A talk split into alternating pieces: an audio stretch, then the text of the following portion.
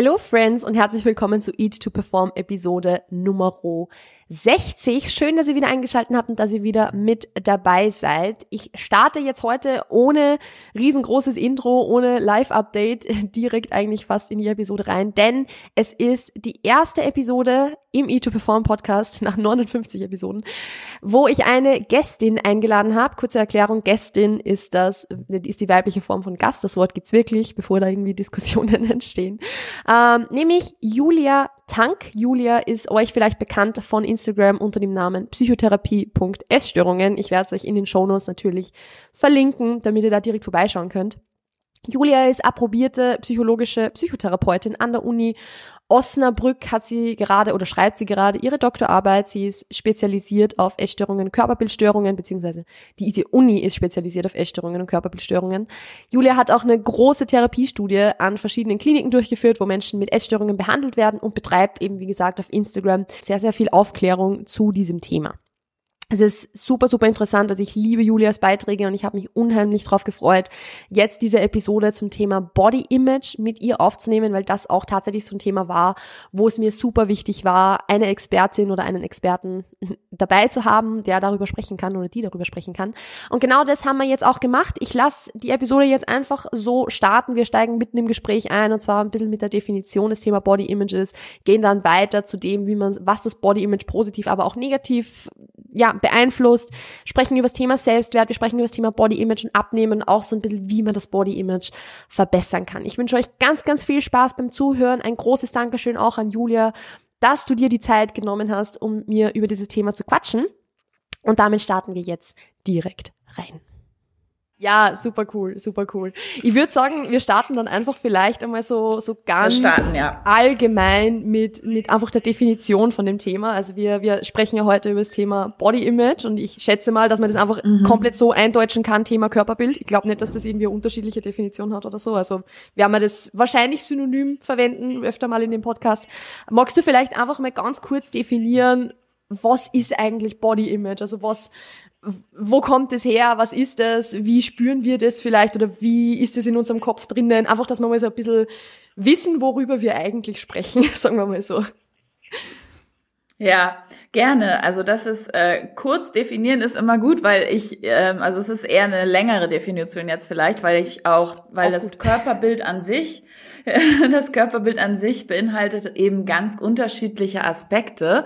Und ähm, oft hört man dann so den Begriff Körperbild und denkt so, ja, das ist irgendwie so mein Körper oder das, was ich über meinen Körper denke. Aber ähm, wir wissen eben mittlerweile auch aus vielen Studien und auch aus vielen Konzepten, dass das Körperbild eben sich aus unterschiedlichen Aspekten zusammensetzt. Und ich fange jetzt einfach mal an mit dem ersten Bereich, der dazugehört. Und zwar ähm, ist das, nennt sich das die perzeptive Komponente des Körperbildes. Perzeptiv bedeutet die wahrnehmungsbezogene Komponente. Also das heißt, das, was ich mental ähm, für eine Repräsentation von meinem Körper, von dem Umfang meines Körpers, von den Ausmaßen meiner Körperdimension habe, also wie ich mich einfach mental wahrnehme. Ne? Also ähm, wenn ich mich jetzt nicht sehe zum Beispiel, was ich denke, wie ich aussehe, also das Bild, was ich von meinem Körper im Kopf habe. Und ähm, da ist es eben so, dass wir alle irgendwo eine, eine Wahrnehmung natürlich haben unseres Körpers. Deswegen finde ich auch das Thema Körperbild für jeden Menschen relevant. Ähm, und äh, Menschen, die eine Essstörung haben, die haben in der Regel oder oftmals eine verzerrte Wahrnehmung ihres Körpers. Also zum Beispiel bei einer Anorexie, also bei einer Magersucht, ist es oftmals so, dass die Betroffenen sich dicker einschätzen, als sie tatsächlich objektiv vielleicht von außen, ne? also die Frage ist immer objektiv, was ist überhaupt objektiv, gibt es eine Objektivität, aber wenn man jetzt von Objektivität spricht, dass eben, dass wir da eben sehen, dass Menschen, die eine, die eine Anorexie haben, oftmals sich dicker wahrnehmen, als sie tatsächlich sind und das sehen wir auch bei PatientInnen, die zum Beispiel eine Bulimie haben, also eine Essbrechsucht, ne? dass die auch eine verzerrte Wahrnehmung in die Richtung eher eine Überschätzung ihrer Körperausmaße aufweisen und dadurch, durch diese Überschätzung, durch diese Fehlwahrnehmung des Körpers auch sich eine körperliche Unzufriedenheit zum Beispiel entwickeln kann. Und da kommen wir schon zur zweiten Komponente. Neben dieser Wahrnehmung meines Körpers haben wir auch ähm, körperbezogene Gedanken und körperbezogene Gefühle. Das sind noch zwei weitere Aspekte. Das heißt, die Gedanken sind dann so das, was ich über meinen Körper denke. Ne? Also so, ich fühle mich äh, oder ich bin dick oder ich bin dünn oder ich ähm, ähm, mag mich nicht im Spiegel anschauen. Also alle diese Dinge, die vielleicht in meinem Kopf vorgehen, die so Gedanken sind, die eben sich dann auch auf verschiedene Gefühle auswirken können. Also wenn ich jetzt zum Beispiel immer den Gedanken habe, ich bin total un unförmig, dann kann das eben dazu führen, dass ich auch Gefühle von ähm, körperlicher Unzufriedenheit, das ist eben so ein ganz zentrales Gefühl beim, beim Body Image, also eine Körperunzufriedenheit oder auch Schamgefühle können damit zusammenhängen oder Schuldgefühle können damit zusammenhängen. Ähm, also diese Gefühle und diese Gedanken sind ganz eng miteinander verknüpft. Da sehen wir auch, dass dann ähm, ich, wenn ich einen bestimmten Gedanken habe, der eben zu bestimmten Gefühlen führt und umgekehrt auch. Und dann die letzte Komponente, das ist dann der vierte Bereich des Körperbildes, ist die sogenannte behaviorale Komponente, also die verhaltensbezogene Komponente. Und das ist dann das, was wir dann außen ähm, auf der Verhaltensebene, was daraus resultiert, also aus diesen Bereichen, die ich gerade aufgezählt habe, aus der Wahrnehmung meines Körpers, aus den Gedanken, die ich habe, aus den Gefühlen, die ich habe, wie verhalte ich mich dann? Und ähm, da gibt es auch zwei Bereiche, auf denen sich das zeigt. Und das ist zum einen eben das Body-Checking-Verhalten, das haben vielleicht auch schon schon mal einige gehört. Dazu zählt eben so ein ritualisiertes Kontrollieren meines Körpers, also zum Beispiel ähm, häufiges Wiegen oder ähm, Abmessen von bestimmten Körperteilen, also dass ich dann mit einem Maßband irgendwas abmesse oder das muss gar nicht unbedingt ein Maßband sein, es kann auch, ich kneife zum Beispiel immer in bestimmte Körperbereiche. In der Regel ist Body-Checking-Verhalten bezogen auf die Bereiche meines Körpers, die ich negativ bewerte. Also zum Beispiel, wenn ich jetzt sage, mein Bauch finde ich dick, dass ich dann den häufig kontrolliere oder meine Oberschenkel finde ich dick, dass ich die dann eben häufig kontrolliere. Ähm, das sind dann eben so Verhaltensweisen, die sich dann im Bodychecking zeigen. Und auch das Gegenstück dazu, das ist auch, ähm, das wissen viele auch nicht, das nennt sich körperbezogenes Vermeidungsverhalten oder Body Avoidance auf Englisch. Ähm, und das ist genau der, der, im Prinzip das Gegenteil. Also ich vermeide, mich mit meinem Körper auseinanderzusetzen. Also ich vermeide, mich zum Beispiel im Spiegel anzuschauen. Ich vermeide bestimmte Aktivitäten, bei denen mein Körper im Mittelpunkt steht, wie zum Beispiel Schwimmbad, ist so ein Klassiker, was ganz häufig da mit reinfällt, oder ähm, in die Sauna zu gehen, oder auch Sexualität, ne? also körperliche Intimität zu vermeiden, oder das Licht auszumachen, wenn ich zum Beispiel in der Dusche bin, damit damit ich meinen Körper nicht sehen muss. Also das sind alles so Bereiche, die dann eben zu dem körperbezogenen Vermeidungsverhalten ähm, gehören. Und dieses Ganze in der Summe ist eben, wenn ich ein negatives Körperbild habe, dann habe ich auf diesen unterschiedlichen Dimensionen ähm, verschiedene Dinge, die sich da eben zeigen können. Super spannend, super, super spannend. Ich finde es schon mega interessant, weil du jetzt auch erwähnt hast, dass man halt diese unterschiedlichen Komponenten, Kom Komponenten haben, dass ich es rausbringe. Ähm, und das eigentlich ja, wenn man, wenn man sich das jetzt so anschaut, ich habe mir das jetzt kurz notiert nebenbei, um nochmal ein bisschen drauf eingehen zu können, dass wir ja eigentlich diese Wahrnehmung haben und die Gedanken und die Gefühle, die du dazu eben dann irgendwo hast, ja so gesehen was eigenes sind. Also nur weil ich jetzt zum Beispiel wahrnehme, okay, ich habe zum Beispiel jetzt, ich bin keine Ahnung, ich bin vielleicht für mein Körper, meine Körpergröße ein bisschen zu schwer oder was auch immer, heißt es jetzt nicht unbedingt, dass das schon was Negatives sein muss, sondern das ist ja eigentlich dann abgekoppelt von dem, welche Gedanken und Gefühle da dann irgendwie auftreten. Wo, was führt dann da dazu? Also habe ich das jetzt richtig verstanden? Nur mal, um das gleich mal so zu sagen, habe ich das jetzt richtig zusammengefasst? Kann man das so sagen eigentlich theoretisch? Ich meine, natürlich hängt es irgendwo zusammen, weil Sonst wäre das Körperbild am Ende des Tages ja dann kein negatives. Aber es ist trotzdem eigentlich so gesehen was Unterschiedliches. Genau, es sind unterschiedliche Komponenten und es muss auch nicht in allen Komponenten was ähm, auffällig sein. Ne? Also es kann mhm. zum Beispiel auch sein, dass meine Wahrnehmung total realistisch ist, also dass ich mich äh, in der Wahrnehmung meines Körpers jetzt nicht über- oder unterschätze, aber trotzdem ähm, unzufrieden bin mit meinem Körper oder trotzdem negative Gedanken habe in Bezug auf meinen Körper. Und es muss auch nicht sein, dass ich gleichzeitig irgendwie Body-Checking-Verhalten und körperbezogenes Vermeidungsverhalten zeige. Also es ist sehr, sehr mhm. individuell. Es sind eben von der Theorie her diese vier Bereiche, die das Körperbild ausmachen. Und da, es kommt auch immer auf die individuelle Bewertung an. Ne? Also wie bewerte ich das Ganze? Wenn ich jetzt zum Beispiel sage, ja, ich... Ähm, meinetwegen, ich bin dick, ne? Dick ist ja erstmal eine, eine, einfach nur eine Beschreibung des Körpers. Das ist auch oft in unserer Gesellschaft sehr negativ besetzt. Also die, das Adjektiv dick, obwohl es dicke und dünne Menschen gibt, das ist äh, erstmal ja ein reiner Zustand, mhm. ähm, ist eben sehr negativ besetzt. Und dann kommt es eben auch immer darauf an, wie bewerte ich das Ganze. Ne? Wenn ich jetzt bewerte, okay, ich finde das total schlimm, dass ich dick bin und ähm, dann resultieren eben daraus wiederum negative Gefühle. Also so muss man immer schauen, wie ist das bei jedem individuell. Also es das heißt nicht, dass in allen Bereichen immer das ähm, so, so gleich ausgeprägt sein muss. Also man kann, man sollte das schon mhm. sehr differenziert betrachten. Mhm, super spannend. Und kann man da vielleicht irgendwie ein bisschen festmachen, wenn man jetzt sagt, okay, man hat jetzt diese wahrnehmungsbezogene Komponente und dann irgendwo die Gedanken und die oder Gefühle und Gedanken, die dazu auftreten was im Endeffekt dazu führt, dass die negativ sind? Also sind das einfach Erfahrungen, die gemacht wurden oder ist es irgendwie Dinge, die ja mitgegeben worden sind? Was, was führt da dazu, dass da eine negative Bewertung stattfindet? Das ist eben auch immer so ein bisschen das, ähm, auch wieder der Punkt, den man dann versucht, auch in der Therapie zum Beispiel rauszufinden. Ne? Was führt eigentlich dazu, dass ich ähm, da mein Körper eben so negativ bewerte und dass ich dann eben auch so ein negatives Körperbild insgesamt entwickle, weil letztendlich ist auch die verhaltensbezogene Komponente ja eine Reaktion auf das, was intern in mir abläuft. Ne? Also mein Verhalten ist ja immer ein Spiegel dessen, was ich denke und was ich fühle. Und ähm, da ist dann eben auch wichtig zu, zu schauen, was steckt dahinter. Ne? Und deswegen, also ganz oft ist es zum Beispiel so, dass ich ähm, dann zum Beispiel familiär oder auch im Umfeld ähm, häufig Kommentare erlebt habe, die sich auf den Körper beziehen, also ne, so, so in die Richtung Body Shaming oder auch überhaupt den Körper zu beurteilen, zu bewerten. Das kann sich natürlich auch auswirken darauf, dass ich einfach eine negative, insgesamt eine negative Körperwahrnehmung habe und dass der Körper für mich ein ähm, eine Stellschraube ist letztendlich, um mich besser zu fühlen, damit ich eben nicht mehr diese Kommentare vielleicht bekomme, ne? dass ich dann auf der Verhaltensebene anfange, etwas äh, an meinem Körper verändern zu wollen.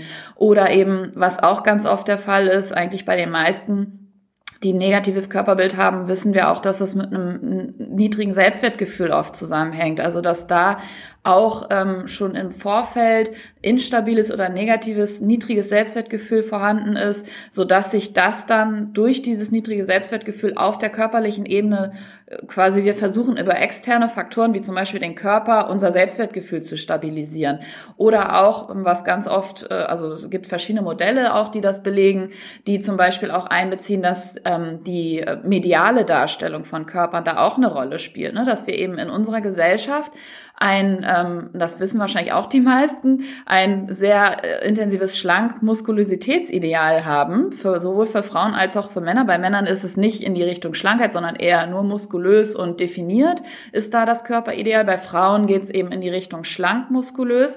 Und dass durch diese Verinnerlichung dieses Körperideals, wenn ich dann davon, mein Körper davon abweicht, dass dann auch eben so eine körperliche Unzufriedenheit entstehen kann, die dann ja wiederum ins negative Körperbild gehört gehört. Ne? Also das Gefühl der Körperunzufriedenheit zählen wir eben zur Gefühlskomponente des Körperbildes und dadurch, durch diese mediale Darstellung, durch die Entwicklung von Körperunzufriedenheit dann eben auch wiederum, wenn ich mich sehr stark davon, damit vergleiche mit diesen Inhalten, die ich vielleicht auf ähm, Social Media sehe, ne, diese perfekt äh, dargestellten Körper oder auch in Zeitschriften oder im Fernsehen oder wo auch immer.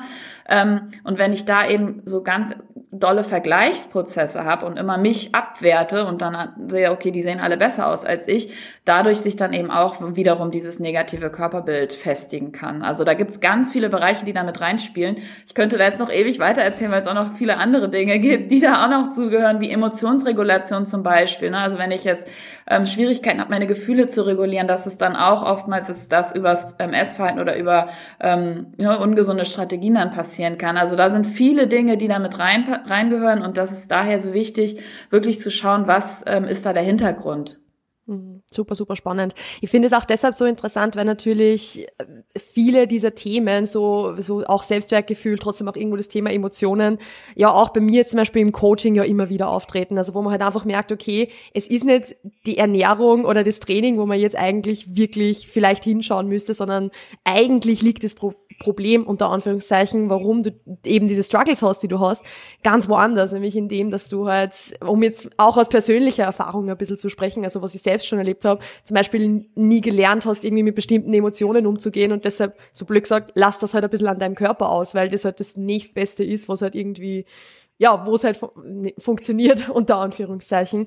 Also das ist auch was, was im, im Coaching natürlich ganz, ganz stark auftritt, wo man natürlich eh immer wieder dazu sagen muss, dass man da eh voll aufpassen muss, weil man als Coach ja zu sowas nicht qualifiziert ist, um da wirklich in die Tiefe dran zu arbeiten. Das ist eh ganz klar.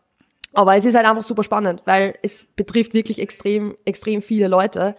Und viele Leute strugglen damit, eigentlich mit, mit in wirklich jungem Alter schon. Also was auch auf Instagram oft Nachrichten bekomme von sehr, sehr jungen, vor allem Frauen eigentlich, jungen Mädels, die da wirklich strugglen in die Richtung. Kannst du da vielleicht auch so ein bisschen was dazu, dazu sagen, einfach, dass das gerade in diesem jungen Alter irgendwie, weil das kann mir, wie gesagt, kann ich mir auch bei mir selbst ein bisschen erinnern, dass das eigentlich sehr, sehr früh angefangen hat warum das vielleicht irgendwie so ist oder ob wann man das vielleicht so ein bisschen merkt?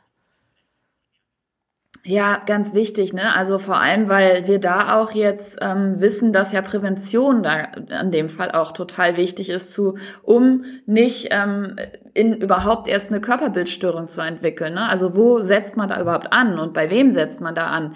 Und ähm, da ist es, wie du schon sagst, so, dass wir wissen, dass die Hochrisikogruppe, da spricht man dann ne, also immer, wenn man jetzt schaut, in welchem Alter geht das eigentlich los und ab wann fangen die Frauen oder auch Männer, Jungs, Mädchen an, unzufrieden zu werden mit sich und mit ihrem Körper und wann fangen sie an, da was dran verändern zu wollen.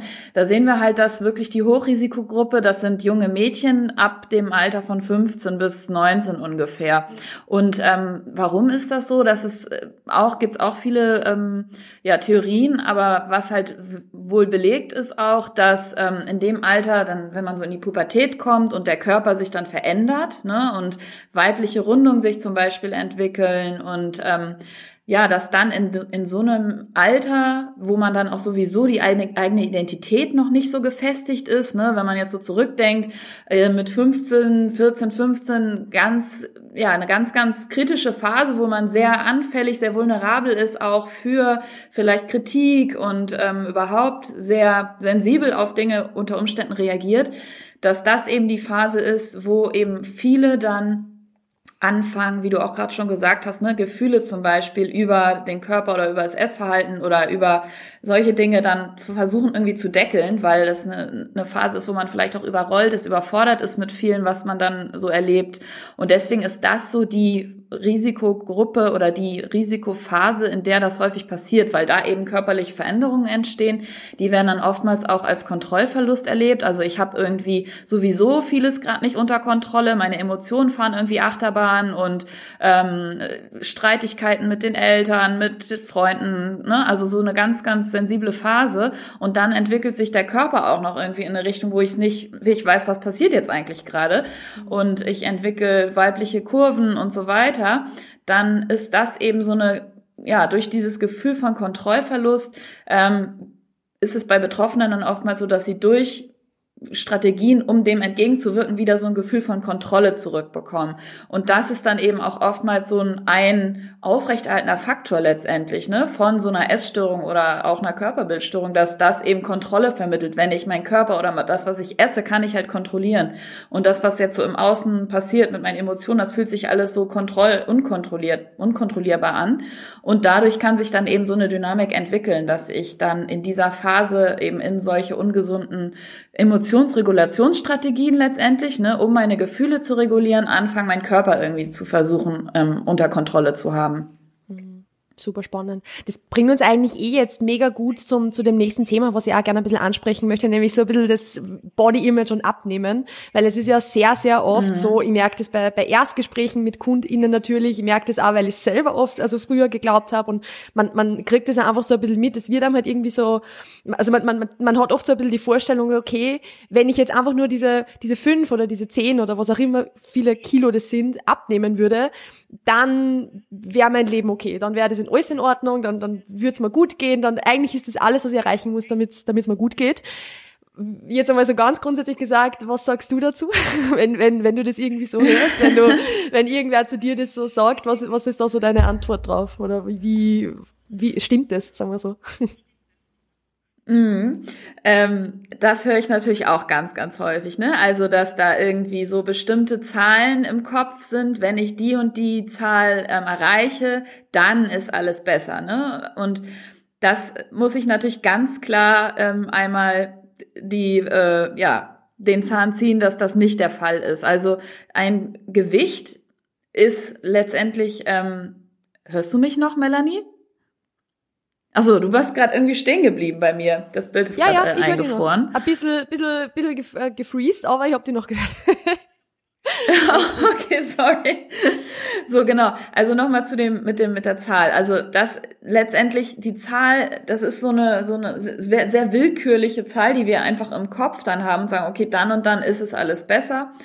Letztendlich ist das nicht der Fall. Ähm, es ist bei den meisten so, dass diese, dieses Gewicht oder die Zahl ist ein Faktor, wo, über den wir eine Unsicherheit, die wir innerlich haben, versuchen zu, zu stabilisieren.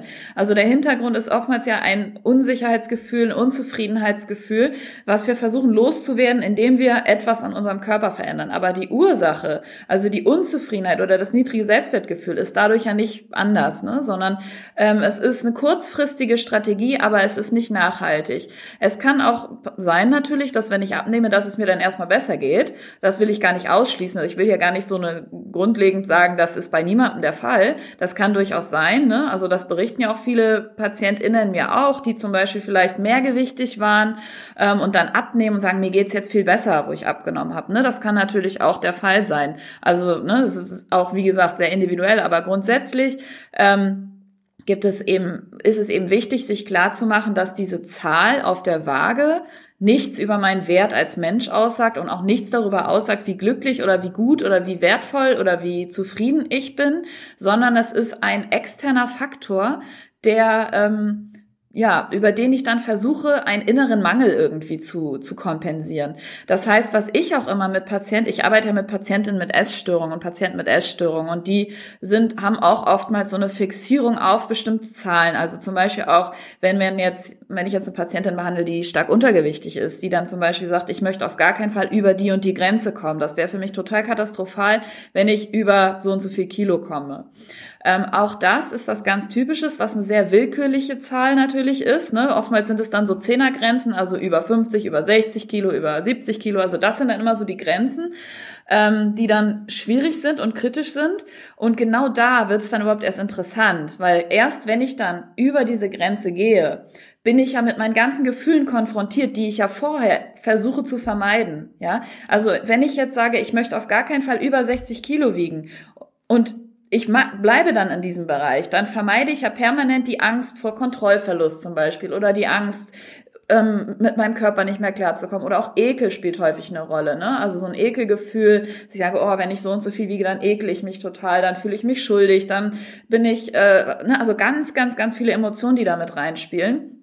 Und deswegen geht's auch in der Therapie dann immer darum, wirklich zu lernen, mit diesen Gefühlen umzugehen. Also sich wirklich frei zu machen von dieser Zahl und zu lernen, okay, diese Zahl ist ja auch nicht irgendwie, also für den einen, ähm, er hat vielleicht ganz viel Muskelmasse und wiegt deswegen einfach auch viel mehr. Das heißt, da ist, ist ja auch total individuell, was so eine Zahl jetzt einfach aussagt. Und ähm, da wirklich zu, diese Zahl von den Gefühlen zu entkoppeln und auch zu lernen, mit den Emotionen umzugehen, weil das ist der nachhaltige Weg.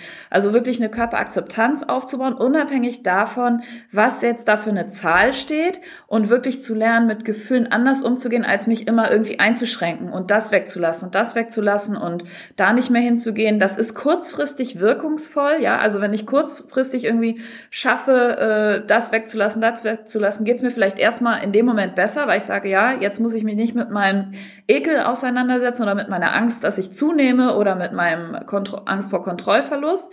Aber nachhaltig gesehen, weil wir denken ja jetzt nicht nur in kurzen Zeiten, sondern wir denken ja auch in die nächste Zeit. Wir wollen ja ein langfristigen ähm, freies und gesundes Leben führen. Ist es natürlich viel sinnvoller, zu lernen, mit diesen Gefühlen umzugehen, weil wir können uns gar nicht vor allen Gefühlen abschotten. Ne? Das Leben ist bestimmt von Emotionen. Wir werden immer wieder in Krisen geraten und Stress erleben und auch Gefühle, äh, unkontrollierbare Zustände wahrscheinlich erleben. Jetzt gerade aktuell ja auch durch die weltpolitische Situation. Bestes Beispiel. Ne? Also wir, wir haben nicht alles, wir können gar nicht alles unter Kontrolle haben. Deswegen ist es der sinnvollste und nachhaltigste Weg zu lernen, mit Emotionen umzugehen und ähm, sich von diesem Druck frei zu machen, dass mein Körper ein bestimmtes Gewicht haben muss, damit ich ähm, irgendwie ja gut mit durch mein Leben komme oder damit ich nicht mit bestimmten Dingen konfrontiert bin, vor denen ich Angst habe. Super spannend. Super spannend. Also es geht in beide Richtungen, ne? Es geht so. Ja. Nee, ich wollte voll, nur sagen, voll. es geht sowohl in die eine Richtung nach unten als auch nach oben. Also sowohl in die, mhm. ich will abnehmen, ja. um das und das Gewicht zu erreichen, aber auch ich will nicht zunehmen, um nicht über das und das Gewicht zu kommen. Also diese Fixierung auf Zahlen sehen, sehe ich in beide Richtungen. Ja, voll, definitiv. Ist auch, also ist auch was, was, im, was ich im Coaching auch immer wieder sehe. So dieses, ja, für mich ist es okay, dass ich zunehme, aber ich möchte nicht über XY kommen. Natürlich habe ich jetzt nichts, also bin ich jetzt nicht mit Leuten mit Essstörungen, also beschäftige ich mich jetzt nicht mit Leuten mit Essstörungen, sondern halt mit Leuten wie du und ich. Und ich glaube, es geht sehr, sehr vielen Leuten so, die, die auch keine Essstörung haben oder da jetzt nicht in einer Therapie sind, dass sie so ein bisschen trotzdem geprägt sind von solchen Gedanken, dass sie jetzt sagen, ja, okay, ich weiß, dass ich zunehmen sollte, aber eigentlich macht mir das schon ein bisschen Angst und man sieht dann auch sehr, sehr oft, ist jetzt vielleicht, also ich weiß jetzt nicht natürlich, wie das jetzt mit PatientInnen mit Essstörungen ist. Also habe ich die Erfahrung nicht, aber ich habe dann oft gesehen, dass man dann merkt, okay, wenn ich dann wirklich, also jetzt rein vom Körper her und so weiter, wenn ich wirklich über dieses Gewicht komme, es passiert ja dann eigentlich nichts Schlimmes. Also es ist im, im Sinne von, mein Körper hat sich ja jetzt nicht plötzlich extrem verändert. Ich schaue mit 69 Kilo nicht anders aus wie mit 70 Kilo. Und es ist oft dann so diese, diese Grenze im Kopf viel, viel größer und, und kommt uns so riesengroß vor. Aber wenn man dann wirklich einmal drüber kommt, passiert eigentlich nichts Schlimmes. Und wenn man diese Erfahrung einmal gemacht hat, dann fühlt man sich oft viel, viel freier, weil man diese Angst davor einfach mal ein bisschen, bisschen verloren hat. Wie gesagt, kann natürlich jetzt in einem klinischen Kontext wieder ganz anders ausschauen, weil du hast eh gesagt, dass man dann oft mit, mit Gefühlen und so weiter konfrontiert wird, die man halt vorher eigentlich erfolgreich vermeiden konnte, muss man ja, glaube ich, so auch formulieren. Ähm, demnach ist es sicher um einiges schwieriger dann, aber ich finde es wahnsinnig interessant, dass da trotzdem irgendwo so ein bisschen diese Parallelen natürlich da sind. Was mich voll interessieren würde, ist, Hast du das Gefühl, dass schon alleine das Bewusstsein darüber, dass man sagt, okay, quasi, also ich weiß, dass sich eigentlich nichts verändern wird, dass ich mich eigentlich nicht wohler fühlen werde, wenn ich dieses Gewicht erreiche, ob das das schon was verändert? Weil ich habe zum Beispiel mal ähm, die Erfahrung gemacht, dass ich eine Konversation geführt habe, wo eine Person gesagt hat, okay, sie möchte auf alle Fälle auf die 70 Kilo runter und sie möchte dieses Gewicht unbedingt haben und unbedingt halten und wo ich dann eh so ein bisschen gesagt habe, hey, aber es wird sich jetzt nichts verändern und es wird wahrscheinlich, also du wirst wahrscheinlich das Gewicht, also es ist unrealistisch, dass du das Gewicht auch halten wirst, so. Und wo, wo die, die Person halt dann gesagt hat, okay, aber ich will es trotzdem, auch wenn ich weiß, dass es mir nichts bringt, so quasi. Siehst du das auch öfter, dass du halt einfach eigentlich das Bewusstsein da ist dafür, aber trotzdem, man will es dann irgendwie trotzdem? Weißt du, was ich meine? Mhm. Ja, ja, ich weiß, was du meinst. Also ich glaube, das Bewusstsein ist erstmal der erste Schritt auch, sich damit auseinanderzusetzen. Deswegen finde ich das total wichtig, dieses Bewusstsein überhaupt zu schaffen und worüber wir jetzt auch gerade sprechen. Ne? Also das, ähm, das, was du gerade sagst, was du dann auch deinen ähm, Coaches sagst, dass diese Zahl letztendlich ähm, irrelevant ist. Ne? Ob da jetzt eine, ein Kilo mehr oder weniger steht, dass das keinen Unterschied macht. Das ist einfach nur eine, eine willkürliche Zahl, muss man einfach mal sagen. Ne? Willkürlich gesetzte Grenze Grenze, die auch jeder sich unterschiedlich setzt.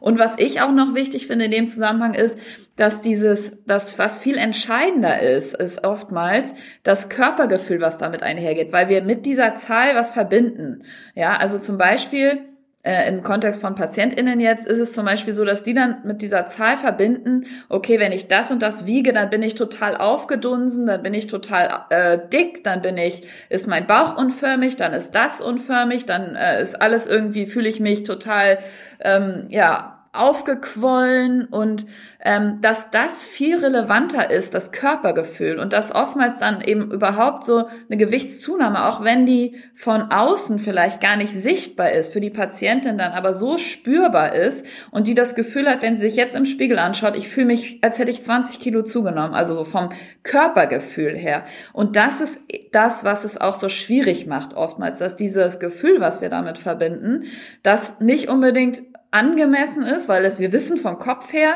das ist jetzt nur ein Kilo, ja. Ich bin jetzt von 69 auf 70 zum Beispiel in dem Fall. Ähm, aber das Gefühl, was damit einhergeht, so dieses, oh Gott, ich habe den Eindruck, jetzt meine Beine sind irgendwie viel breiter, mein Bauch ist viel dicker, mein Gesicht ist viel breiter, was auch immer. Und da bespreche ich auch gern mit Patienten und auch überhaupt mit Menschen, die, die dann so fixiert sind auf so Zahlen. Wenn man sich mal so überlegt, wir haben alle Tage, das wirst du bestimmt auch kennen, an denen fühlt man sich einfach auch als Frau durch hormonelle Schwankungen und so weiter etc. pp. Da muss sich gar nichts ändern auf der Waage oder vom Gewicht, aber wir haben Tage, da fühlen wir uns einfach unwohler oder aufgequollen. Und das ist vielleicht auch so. Das ist total normal. Und ich finde, das zu normalisieren ist auch erstmal wichtig, ne? dass es nichts Schlimmes ist, sich mal so zu fühlen, dass das was ganz Normales ist, weil wir einfach einen Zyklus haben als Frauen. Also ich spreche jetzt mal für Frauen und ähm, das werde ich auch oft von Patientinnen gefragt, die mich dann fragen, Mensch, ähm, Frau Tank, geht's ihnen denn auch manchmal irgendwie nicht gut mit ihrem Körper? Fühlen sie sich auch manchmal unwohl? Und da bin ich auch total transparent und sage auch ja, auf jeden Fall, das kenne ich auch. Ne? Und der Unterschied ist, dass eben Menschen, die, also es ist nicht so, dass Frauen, die jetzt keine Essstörung haben oder keine Körperbildproblematik, sich immer total glücklich und gut fühlen mit ihrem Körper. Das ist gar nicht das Ziel, sondern was das Ziel ist, mit diesem Unwohlsein, mit dieser Unzufriedenheit umgehen zu können und da nicht in eine Strategie zu verfallen, die eben für mich langfristig ungesund ist. Im Sinne von, ich höre jetzt auf, das zu essen, ich mache jetzt irgendwie, ähm, kontrolliere meinen Körper, 20 Mal am Tag, stelle mich 20 Mal auf die Waage, ähm, vermeide diverse Aktivitäten, sondern mit diesem körperlich, mit dieser körperlichen Unzufriedenheit zu lernen, anders umzugehen. Also sie anzunehmen. Akzeptanz ist da ein ganz wichtiger Punkt. Also mein Körper und auch meine Gefühle, so wie sie sind, anzunehmen und auch zu merken, die verändern sich wieder. Ne? Also kein Gefühl bleibt für immer. Das ist ja immer so die Angst davor. Oh Gott, ich werde mich immer so fühlen. Ich werde immer so bleiben und ich werde immer dieses, nein, da kann ich ganz klar sagen, das wird nicht so sein. Gefühle sind vorübergehende Zustände, vorübergehende Emotionen, Emotion, Motion, Bewegung auf Englisch, ja. Das heißt, das verändert sich. Und nur weil ich mich jetzt gerade total unwohl fühle, heißt es nicht, dass das immer so bleiben wird. Und das eben auch sich vor Augen zu führen, dass wir auch alleine das ja schon wissen, durch unseren Zyklus zum Beispiel, dass wir Phasen haben, in denen fühlen wir uns unwohl und eine Woche später ist das schon wieder ganz anders. Also daran merken wir, das Körpergefühl ist total fluide, ne? Also es verändert sich und auch Gefühle verändern sich. Und wichtig ist es zu lernen, mit meinen Emotionen umzugehen, meine Emotionen anzunehmen und nicht auf alles reagieren zu müssen im Sinne von, ich muss alles irgendwie wegmachen. Ja. Voll. Das ist, finde ich auch schon wieder super interessant, aber weil ich das ja auch im, im, im Coaching oft merke, dass halt zum Beispiel, gerade wenn jetzt Leute neu im Coaching anfangen und zum ersten Mal halt dann anfangen, irgendwie das Gewicht jetzt nicht nur quasi zu sehen und direkt darauf zu reagieren, sondern einfach mal sehen, hinschreiben und dann schauen wir halt über einen Wochenschnitt einmal drüber und dann schauen wir halt in drei Wochen nur mal drüber und dann einmal sehen so, okay, eigentlich gibt's überhaupt keinen Grund, dass ich mich jetzt jeden Tag so reinstresse, weil mein Gewicht jetzt einmal einen Sprung nach oben gemacht hat, sondern im Schnitt sehe ich ja, es verändert sich ja nichts. Und selbst wenn ich dann einmal eine, eine große Schwankung nach oben hab, dann geht das auch wieder nach unten. Und es ist, also es passiert nichts Schlimmes, so gesehen eigentlich. Also das finde ich, finde ich auch immer dann, dann voll interessant, wenn man dann so ein bisschen lernt diese, also so, so blöd das jetzt klingt von meiner Perspektive, diese Daten einfach ein bisschen objektiver zu, zu also zu bewerten, sage ich, also nicht bewerten, sondern objektiver zu sehen, einfach, okay, das verlangt jetzt nicht sofort der Anpassung, das verlangt jetzt nicht sofort ein, ich muss jetzt reagieren auf das, ich muss jetzt heute Kalorien einsparen oder was auch immer, sondern das kann jetzt einfach einmal so sein und dann kann ich in einer Woche, wenn ich den Schnitt habe, immer noch drüber schauen und schauen, ob ich was anpassen muss, aber das nimmt dann schon das, ah, dieses, dieses Reaktive, was man sofort halt vielleicht sonst einmal hat, dann voll raus. Also es ist auch voll spannend, dass, dass du das jetzt erwähnt hast. Ähm, ich würde dann vielleicht auch direkt so ein bisschen weitergehen zu dem Punkt mit generell, was kann ich jetzt tun, um mein Body Image einfach positiv vielleicht auch irgendwo zu beeinflussen oder wie, wie, du hast eh schon jetzt gesagt, dass es super wichtig ist, lernen mit Emotionen umzugehen. Das ist ja auch immer ein bisschen leichter gesagt als getan natürlich. Also da, das kennen wir, glaube ich, alle ganz gut. Ähm, aber trotzdem hast du vielleicht so ein paar, ein paar Eckpunkte, ein paar Dinge, die du dann einfach den ZuhörerInnen mitgeben kannst, zu sagen, hey, das sind so ein paar, vielleicht auch wirklich, also praxisrelevante Dinge, die man umsetzen kann, um zu sagen, okay, so kann man sein eigenes Body-Image ein bisschen verbessern oder ein negatives Body-Image zumindest ein bisschen neutraler zu machen oder so beispielsweise. Mhm, ja, auf jeden Fall. Also ähm, du hast gerade auch schon was total Wichtiges gesagt in deiner äh, Einführung, ähm, dass das Thema Wiegen zum Beispiel. Ne? Also bei vielen ist es ja so dieses Reaktive, dass ich dann auf eine Zahl sofort irgendwie reagieren möchte. Also da würde ich erstmal den sagen, wichtig ist es, sich nicht so häufig auf die Waage zu stellen, sondern was ich mache mit Patientinnen, ähm, dass wir einmal die Woche einen Waage, Wiegetermin vereinbaren. Ne? Also in, in Kliniken wird das so gemacht, das wird natürlich dann von den von Pflegepersonal durchgeführt. Ähm, aber wenn man jetzt im ambulanten Setting ist oder auch im Coaching-Setting, dass man sagt, einmal die Woche und dann ähm, wird das nicht diese täglichen Schwankungen, die irgendwie ganz normal sind, die dann dann unnötig verunsichern vielleicht, ne? wo man dann irgendwie sich unwohl fühlt, weil man jetzt morgens gesehen hat, oh, jetzt habe ich das und das auf der Waage. Das zieht sich dann ja oft dann so irgendwie schon auch auf die ja. Stimmung und zieht sich dann durch den Tag. Ähm, also das ist erstmal etwas, was ich, ähm, wo ich sagen würde, da reicht es sich einmal die Woche zu wiegen. Für mich persönlich, also ich wiege mich zum Beispiel gar nicht, weil ähm, ich bin sehr intuitiv, also ich esse, worauf ich Appetit habe und ich, ähm, also ich werde jetzt nicht nur von mir sprechen, es gibt natürlich auch diverse Studien und Forschung zum Thema intuitives Essen, dass es wichtig ist zu lernen, auf den Körper zu hören, auf das, was der Körper mir sagt, was er braucht. Und ähm, da eben auch, was auch häufig der Fall ist, dass wir da durch bestimmte Kaloriengrenzen, die wir uns irgendwie selber setzen, uns immer in so einer Restriktion halten, was dann dazu führen kann, dass wir irgendwie auf bestimmte Dinge, die wir uns sonst verbieten, schon fast so einen Heißhunger bekommen. Mhm. Und da wirklich auch zu sagen, ich verbiete mir nichts, sondern ich erlaube mir, die Dinge, die, auf die ich Lust habe, zu essen. Und da werdet ihr auch die Erfahrung machen, dass wenn ihr euch nichts mehr verbietet, dass dann auch der Drang danach automatisch abnimmt. Ne? Also wenn ich jetzt jeden Tag, das sagen auch einige Patientinnen zu mir, ja, aber wenn ich jetzt jeden Tag Pizza esse, dann nehme ich ja total zu und das, dann, ne, das, dann ähm, passiert das und das und das und das versuch mal zwei Wochen lang jeden Tag Pizza zu essen. Das wird dir irgendwann so zum Hals raushängen, dass du gar kein Hunger, gar kein, null Lust mehr auf Pizza hast. Und genau das ist das, was passiert. Wenn ich mir alles erlaube, dann muss ich mir nichts mehr verbieten und dann habe ich auch nicht mehr diesen Heißhunger, den wir ja oftmals auf vermeintlich, ich sage jetzt in Anführungsstrichen, ungesunde Lebensmittel, sage ich bewusst in Anführungsstrichen, weil es gibt keine ungesunden Lebensmittel die Menge macht's, ja. Und wenn ich mir etwas immer verbiete und dann in Massen das esse, natürlich ist es dann irgendwo unausgewogen. Aber wenn ich mir alles erlaube und dann auch mir ne, das esse, wonach mir ist, was mein Körper mir sagt, das ist natürlich ein, auch ein langwieriger Prozess, da überhaupt hinzukommen. Aber das ist dann auch ein wichtiger Schritt, um eine bessere Beziehung zu mir und zu meinem Körper aufzubauen.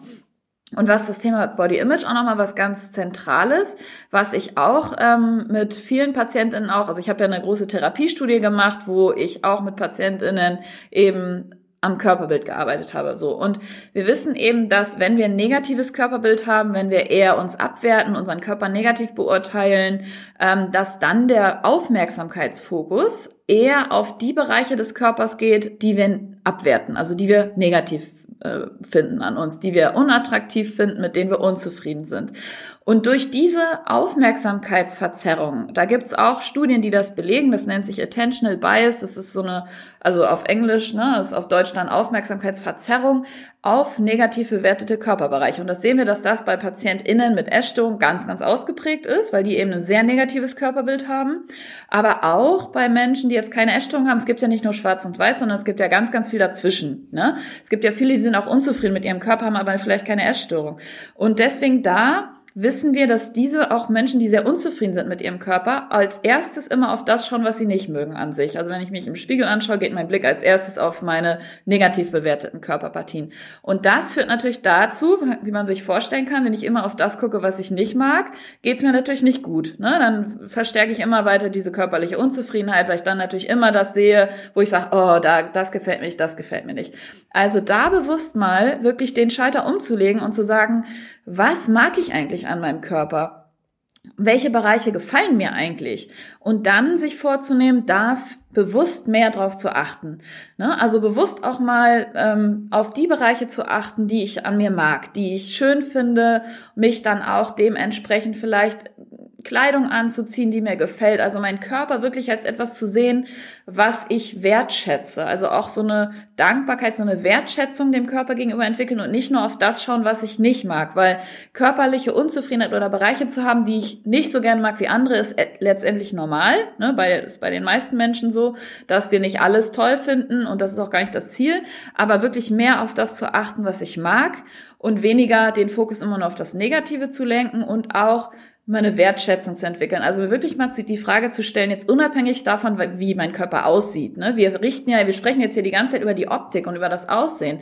Aber der Körper ist ja so viel mehr. Der Körper leistet ja tagtäglich so viel mehr als äh, irgendwie die, das Gewicht oder das Aussehen oder die Muskeln oder ähm, die Definition, sondern der Körper, die ganzen Prozesse, also überhaupt, dass wir leben, alles, was wir mit den Sinnen wahrnehmen können, was wir sehen können, was wir fühlen können, was wir hören können, was wir schmecken können, was wir riechen können, also wirklich mal sich bewusst zu machen, was für ein Wunder das ist und was wir durch unseren Körper, wie wir uns erleben, wie wir das Leben überhaupt erleben können, dass wir durch die Welt laufen können, dass wir Dinge anfassen können, dass wir Berührungen, also ne, und auch alles, was so Verdauung, Herzschlag, Atmung, also das ist alles etwas, was so normal ist, was man sich gar nicht im Alltag bewusst macht, aber sich mal bewusst zu machen, dass diese ganzen Dinge, die der Körper automatisch leistet, ähm, einfach ja, ein Wunder sind und dass das Aussehen, den Körper nur aufs Aussehen zu reduzieren, dem ja gar nicht gerecht wird, sondern dass wir so viel durch unseren Körper erfahren können.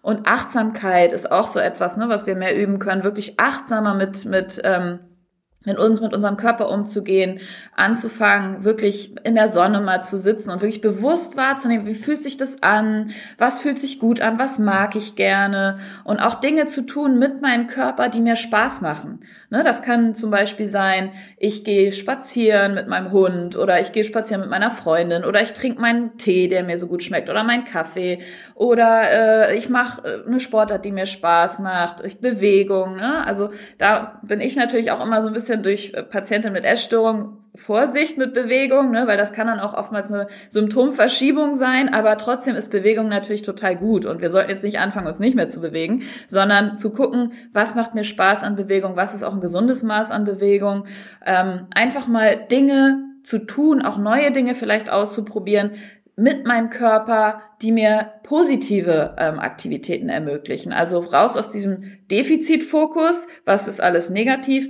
rein in das, was bietet mir mein Körper, was ermöglicht mir mein Körper, was macht mir Spaß ähm, und mehr auf das zu achten, was ich mag. Mhm. Super. Finde ich schon, schon einige echt, echt coole Tipps. Ich finde es auch echt cool, dass du jetzt zum Schluss noch erwähnt hast, dass man wirklich einmal auch was Neues probieren kann, weil das ist ja gerade oft so, wenn man so ein bisschen, also ich, ich schau mal da jetzt, ich hab da jetzt so ein bisschen diese ganze Bodybuilding-Bubble auch ein bisschen im Kopf. Gerade BodybuilderInnen sind ja auch oft sehr, sehr oft so ein bisschen sehr, sehr routinierte Menschen, die immer gern dasselbe tun. Jetzt un, also ohne das jetzt natürlich, es gibt da ganz viele Ausnahmen, ganz klar, aber es ist schon, es ist halt einfach eine Sportart, die sich natürlich sehr, sehr stark aufs ganze Leben einfach auswirkt. Und gerade für, für BodybuilderInnen ist es dann oft einmal schwer zu sagen, okay, ich mache jetzt einmal was anderes, ich probiere mal was Neues. Dabei ist ja genau das, das, was einem irgendwo dann auch wieder so ein bisschen neue Perspektiven öffnen kann für das, okay, was gibt's eigentlich außerhalb von dieser Bubble noch irgendwo und, und das ist ja auch dann wieder was, was einem positive Erfahrungen, positive Gefühle und so weiter ja geben kann, was ja wahrscheinlich super wichtig ist auch in diesem Kontext. Also von dem her glaube ich, dass da jetzt vielleicht nicht nur Menschen sich was draus mitnehmen können, die vielleicht mit Body Image strugglen, sondern auch äh, andere, die da vielleicht, also was heißt andere, das ist jetzt ein bisschen blöd gesagt, aber halt Menschen, die da vielleicht ganz cool sind damit, aber trotzdem einfach ein bisschen, ähm, ja, sich was draus mitnehmen können.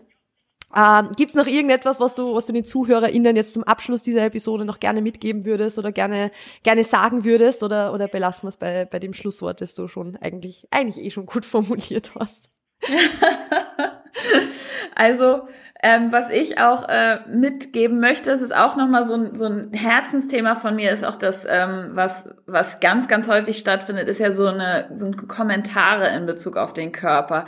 Dass ich feststelle, dass ähm, auch gut gemeinte Kommentare, also sind letztendlich ja gut gemeint, aber ähm, viele Menschen erleben das trotzdem als grenzüberschreitend und als verletzend und dass wir uns alle so ein bisschen vornehmen sollten, den Körper von anderen Menschen weniger zu kommentieren und mehr das zu kommentieren, was die Menschen in uns auslösen. Also zum Beispiel, ich fühle mich total wohl in deiner Gegenwart oder du hast eine tolle Ausstrahlung oder ähm, ich kann ganz ich selbst sein vor dir oder du, du bringst mich zum Lachen oder ich höre dir gerne zu. Also wirklich mal mehr Fokus auf die Dinge, auf die inneren Werte, auf das, was ein Mensch in mir auslöst und weniger auf das Äußere, weniger auf die Optik, weil ich glaube, ähm, da sind, das ist eine viel wertschätzendere Art des Umgangs und ähm, überhaupt, also dieses ganze Kommentieren von Aussehen von Körper, von ähm, Essverhalten, es ist so tief verankert in unserer Gesellschaft und deswegen finde ich das persönlich für mich auch nochmal,